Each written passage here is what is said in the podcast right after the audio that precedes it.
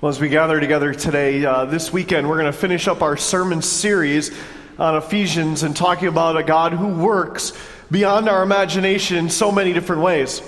We started that off seven weeks ago when we talked about how it was God who He chose us, He picked us, He adopted us, not from our birth, not from our baptism, but before the foundation of the world. Before uh, anyone, your parents, even knew that there was going to be a you, God chose you. That's beyond imagination. And then he offered to you a grace that is beyond imaginations. We saw that in Ephesians 2, where he says, Though we were dead in our trespasses and sins, though we had nothing to offer God, that God, purely out of his grace, by grace you have been saved through faith. It's not of yourself, it is the gift of God. And then he talked about, Paul did, about how we were created on purpose as God's workmanship for a purpose, the work that he created us to do. And then in chapter 3, we talked about how, how God, in his infinite grace and according to his power, does more than we could ever ask or imagine according to the power that is at work within us. And those were that those first three chapters where we really focused on remember who you are in the wealth of the riches of the mercy of God that is found in Jesus Christ for you. And he set up this, this foundation for us of, of understanding our identity in Jesus Christ. And then in understanding who we are, God then tells us, because of who you are, this is why you're here. Remember why you're here. And so he used five walk commands in verse in chapters 4 and 5 to help us understand the purpose for which God created us. And he started off by saying, God created you so that you would be equipped to do the work of ministry. It's not just the work of paid professionals and pastors and DCEs and deaconesses and, and worship directors and principals and teachers, but it's the work of them to equip the saints for the work of ministry. We all have a ministry to do.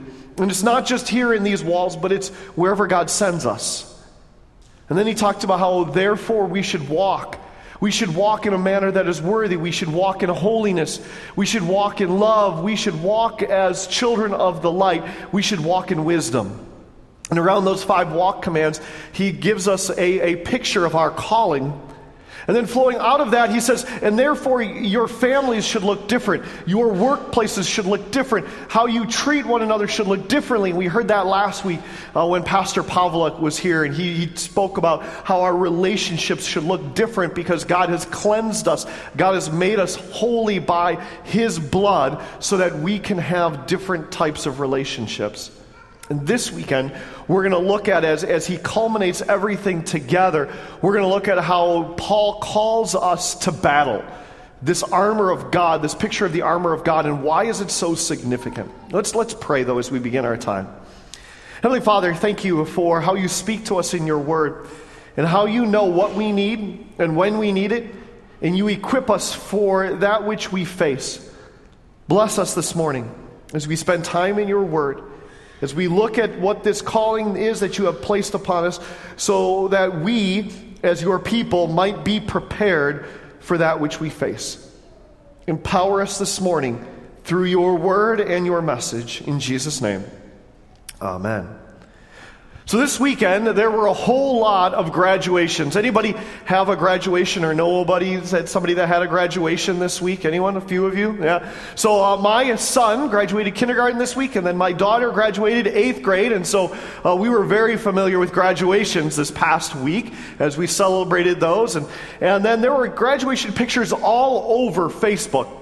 People were graduating high school and college and seminary graduations and, and, and just tons of graduations. And one of the things you notice about all these pictures is they dress a certain way for graduation, don't they?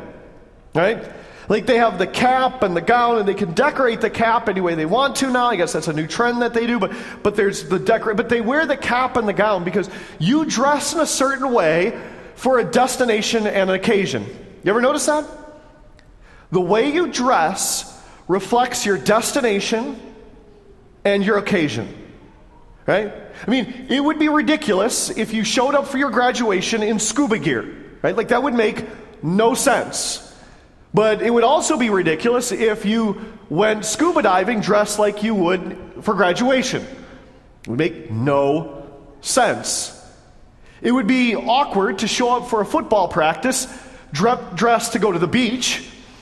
It would also be awkward to go to the beach dressed for football practice, unless you were having a beach practice, right?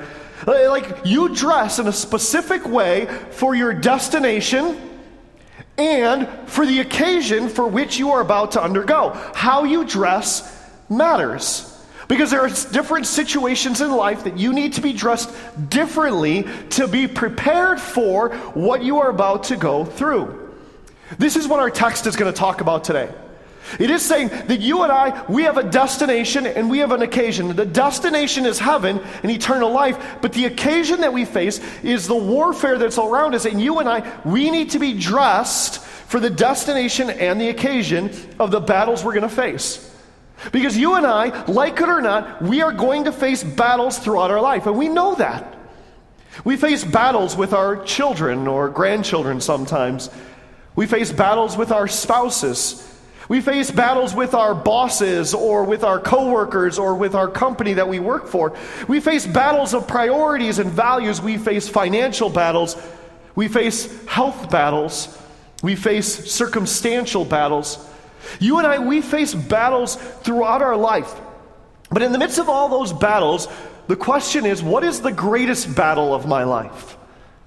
And am I adequately dressed for that battle? What is the greatest battle of your life? And are you adequately dressed? Are you prepared for that battle? Because if we are inadequately prepared for the battles of our life, then we will go through those battles and we will fail them. If we're not trained for them, if we're not taught how to deal with them, if we have bad examples in our life, if we're unprepared for the greatest battle of our life, we will fail to be victorious in that battle. And Paul is going to say to us today in the battle that you face, you need to suit up. Suit up for battle. Be prepared. But how? How do we suit up? So let's take a look at that. If you would open up the Bibles in front of you and open them up to Ephesians chapter 6, you can find that on page 979. Or if you brought your Bible from home, awesome. I always encourage you, bring your Bible from home. If you want to make notes in it, write in it, um, just jot down ideas or thoughts in it, that's wonderful as well. But, but open up to Ephesians chapter 6. If you're using the Bible in front of you, it's page 979. Page 979. We're going to look at what Paul is saying here. As we travel through this text, we do understand the riches of the mercy of God. And out of the riches of the mercy of God, He has shown us how to walk so that in walking in a way that is worthy of the calling to which we have received, Ephesians chapter 4, that we might be prepared for the battle that we are about to face. That's what he's going to talk about here is this battle. Ephesians chapter 6 verse 10. Paul writes, Finally, be strong in the Lord and in the strength of his might. Put on the whole armor of God that you may be able to stand against the schemes of the devil. For we do not wrestle against flesh and blood, but against the rulers, against the authorities, against the cosmic powers over this present darkness, against the spiritual forces of evil in the heavenly realms. Therefore, take up the whole armor of God, that you may be able to, to stand or withstand in the evil day, and having done all, to stand firm. Do you notice how Paul starts here? He says, Be strong in the Lord and in the strength of his might.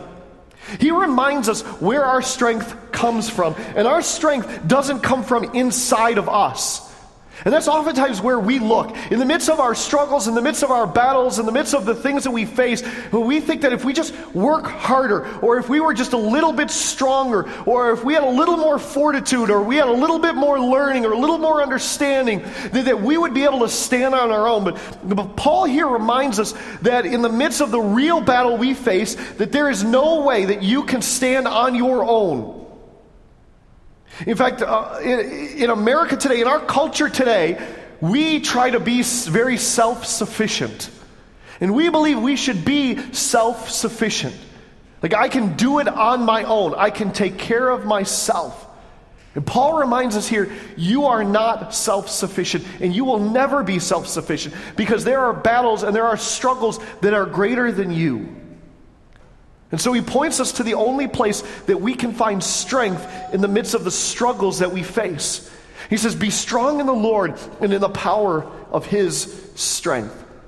this summer there are going to be a, a whole lot of kids going out and swimming and, and i saw actually pictures already on facebook and pictures have been shared uh, all over the place of, of kids who have gone out and they've already gone swimming and I love watching uh, children as they go up on the diving board. I don't know if you've ever experienced this, that they, they get up there, they climb up the ladder, and, and they're all brave. They are very brave until they get to the end of the diving board. You ever seen a child like that, right?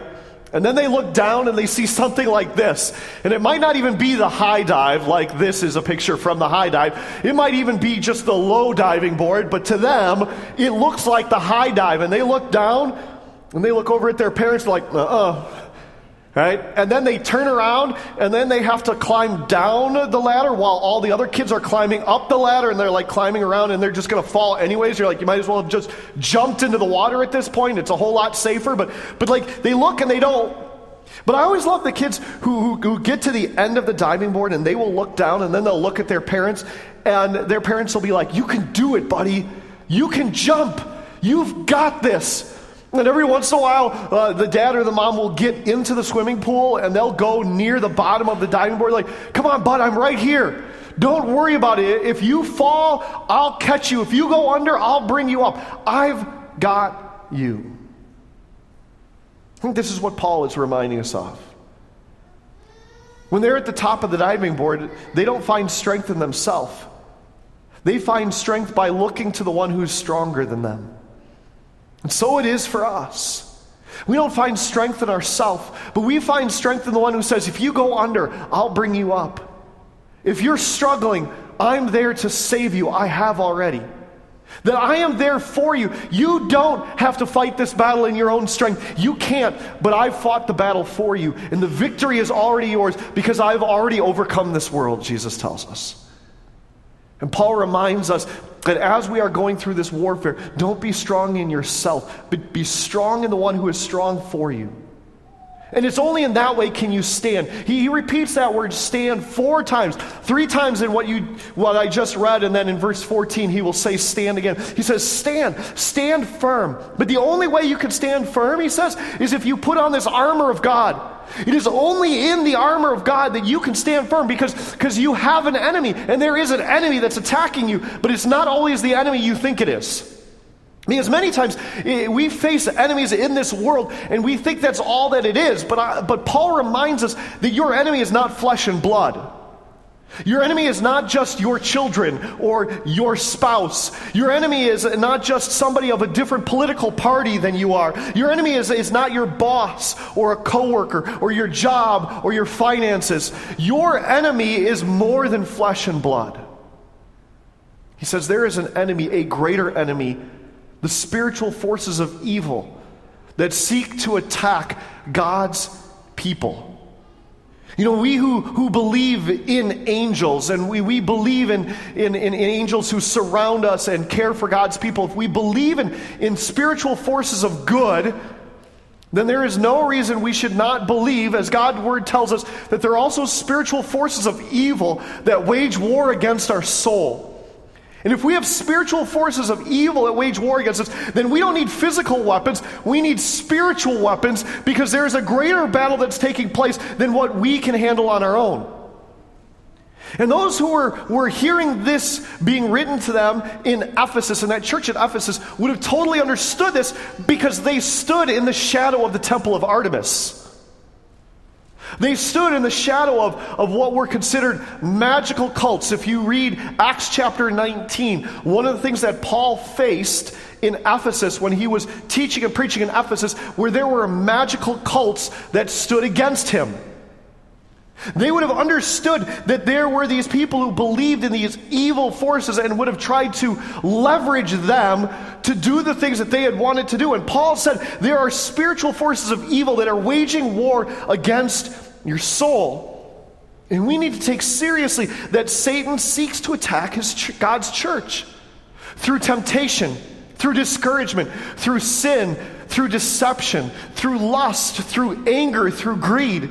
In fact, Paul's already warned us about this. If you look at back at, at Ephesians chapter 4, just, just flip to the left side of that page, Ephesians chapter 4, verse 26.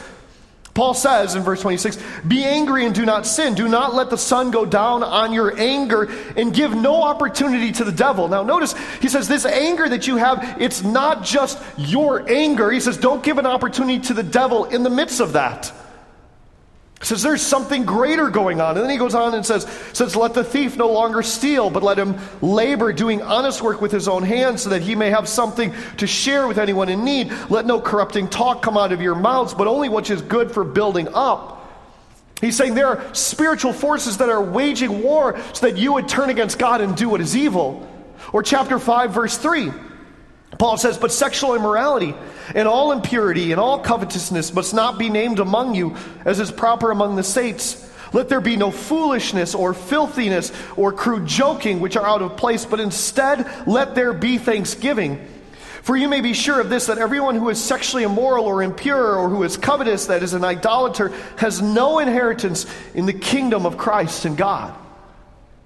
He is saying there is a greater war that is waging for your life than the things that you can see.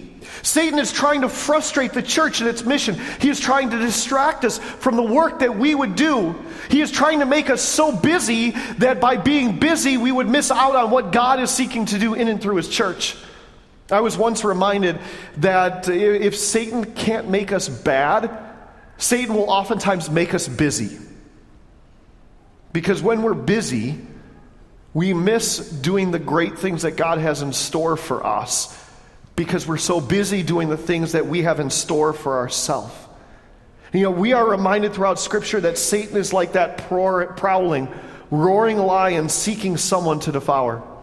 Matt Chandler, a pastor in Texas, says it this way He says, We are running a marathon, being stalked by our enemy and haunted by our flesh.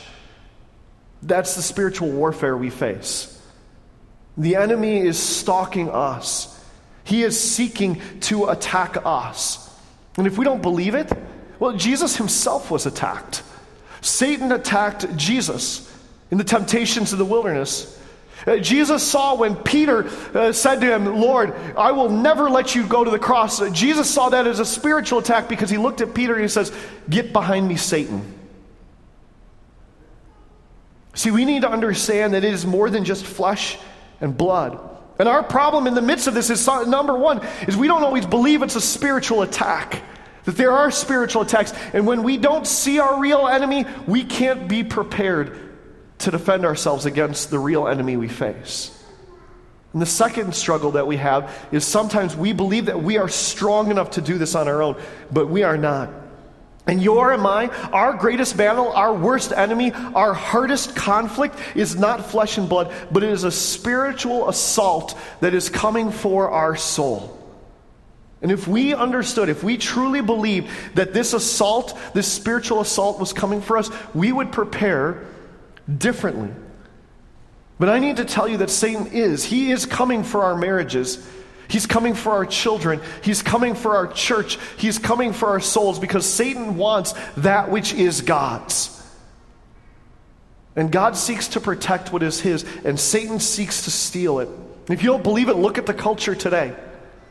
Look at what the culture is trying to teach us, trying to instill on our families, trying to instill on our children, trying to instill in our schools. Uh, look at the culture and what it is speaking into our lives. If you don't think Satan is attacking through that, then you're missing out on what God is saying versus what this culture is saying and the difference that there is.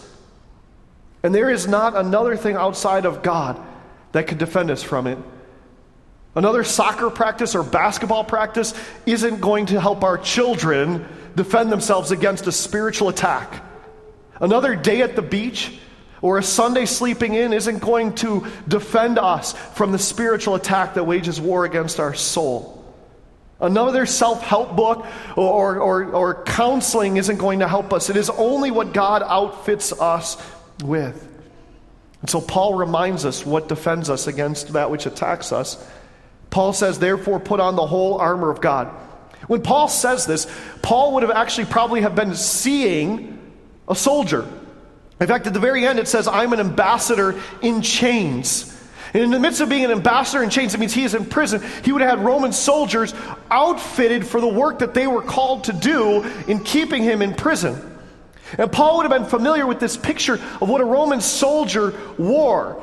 And he understood that if a Roman soldier was going out for a physical conflict, then they needed physical armor to defend them from that which they were about to face. But Paul says you're not facing a physical enemy, you are facing a spiritual assault. So, a spiritual assault requires spiritual armor. And so here's what you need to put on. He says, put on the belt of truth. John 8:32 it talks about the truth. It says, says when you know the truth, it is the truth that will set you free. It is the truth that will protect you against falsehood and lies and deceptions. He says, put on the breastplate of righteousness. That righteousness that saves you and helps you as you walk in righteousness, the righteousness that God gives you. He says, put on the boots of the gospel of peace so that you can have a solid footing. In the midst of a world that is, is crumbling and values that are crumbling, in a world that, is, eh, that has a foundation that is not always solid and sure, put on solid shoes. The gospel of peace, by which you know forgiveness and grace, and that you have peace with God and with one another. Put on the shield or take up the shield of faith, the shield that protects against the flaming darts of the evil one the shield that protects us from the attacks of Satan, a shield of faith, a faith that points to where our true salvation lies in Jesus Christ. And then it says, take up the sword, the helmet of salvation, that, that eternal and temporal salvation that is yours, and the sword of the Spirit, which is the Word of God. I mean, this is exactly why we ask you to pull out your Bibles when it comes time for the message, to look and to read this is why we encourage you to be in Bible study, whether that's on Monday nights with Brad Alice or in small groups uh, or in other groups in your homes, because we want you in the Word of God. Because when you're in the Word of God, when you're spending time with what God says and His will for us, we understand that God, in that moment, as you are in His Word, He is outfitting you with the armor of God for the battle, the spiritual battle that you are facing, for the spiritual assault that Satan is levying against you. That it is here when we are in His Word that God is giving you that which will protect you and protect your souls. And that's what God wants for you. But then, along with that, he continues and says, and therefore praying with all prayer, meaning praying in all supplication, because that prayer puts all of this armor, it, it, it brings it all together. In fact, one of my favorite hymns is the first hymn we sang today. I love the hymn Stand Up, Stand Up for Jesus, which as Lutherans usually we sing that sitting down because it's just what we do. But, but stand up, stand up for Jesus, right? And, and just listen to the words again. I love this. Stand up, stand up for Jesus. Ye soldiers of the cross, lift high his royal banner, it must not suffer loss. From victory unto victory, his army he shall lead, till every foe is vanquished, and Christ is Lord indeed. Stand up, stand up for Jesus, stand in his strength alone. The arm of flesh will fail you, ye dare not trust your own. Put on the gospel armor, each piece put on with prayer. Where duty calls our danger, be never wanting there. Do you hear that? He says, when you put on each piece, put that piece on with prayer. That one of the greatest pieces of armor that we wear as a people of God is we wear the armor of prayer. That we are in constant communication with the one who has created us and redeemed us and has outfitted us so that when we go into battle, we know that we need not fear that battle because the victory is already ours. Now, one of the reasons I love this picture is because there is something I think we sometimes miss just a little bit in this picture, and it's this that when a soldier put on their armor, and they all put on that same armor, they all looked like each other, don't they? Right? Like, could you tell in this picture who is who? Like, if I had put on this armor and stood in this picture, could you have figured out which one I was? No. And if you put on the armor of God, who do you look like? You look like the one whose armor you wear, don't you? When you put on someone else's armor, you look like the person whose armor you wear. And when we put on the armor of God, who are we called to look like? The one whose armor we wear. So that when Satan assaults us, he doesn't see us but he sees the one whose armor we wear. And that when we go out to battle, we don't see ourselves out to battle, but we see ourselves in the strength of His might, wearing the armor, the only armor that is impenetrable, that can hold us and sustain us in the midst of the battle that we face. So that when we go out, we don't just go out by ourselves, but we go out with those that we go out to battle with, together with our brothers and sisters in Christ who worship with us at, at, Saturday night and here at 8 o'clock and at 9.30 and 11, for those that are here this weekend and those who cannot be, then we as the body of Christ here at Grace, we go out to battle together because we are the army of God fighting together for each other and for the Lord. And the Lord has equipped us in His Spirit and through His Word. Which is why we keep saying that we want you as a family, the family of God here at Grace, to be deeply rooted in the Word of God. We want you deeply rooted in Christ. Because when you are rooted in Christ, you will not be uprooted when the winds and the hurricanes of life hit you. When you are suited up in the armor of God, in the power of His Spirit, in the power of the Word of God, you will not be defeated. For the battle is already yours. Can you imagine going out to battle already knowing that you won? That you're victorious? That you don't have to worry about the outcome of the battle. The victory is already yours because that's what God says to you. Romans 8 37. For we are more than victorious through Christ who loves us. So for you and I, God calls us to get suited up. To get suited up because it is time for us to go into battle. Because there is a spiritual war that is taking place. It is time to get suited up as the people of God, as the, the army of God, in the armor of God. It is time for us to get ready for that spiritual battle and to go out and do battle. Because you and I, we are in a spiritual battle. We are in a battle for our families. We are in a battle for our beliefs and our values. We are in a battle for our souls. We're in a battle for our marriages. We're in a battle for our families. We are in a battle for our children. We are in a battle for our faith. So let's get suited up with the armor of God so that we, as God's people, as His army here at Grace, can do battle for the sake of those who do not wear this armor so that they may have the same armor and the same hope and the same faith and the same salvation that you and I have. Let's get suited up for battle because it's time to go out there for the sake of the kingdom of God. In Jesus' name, amen.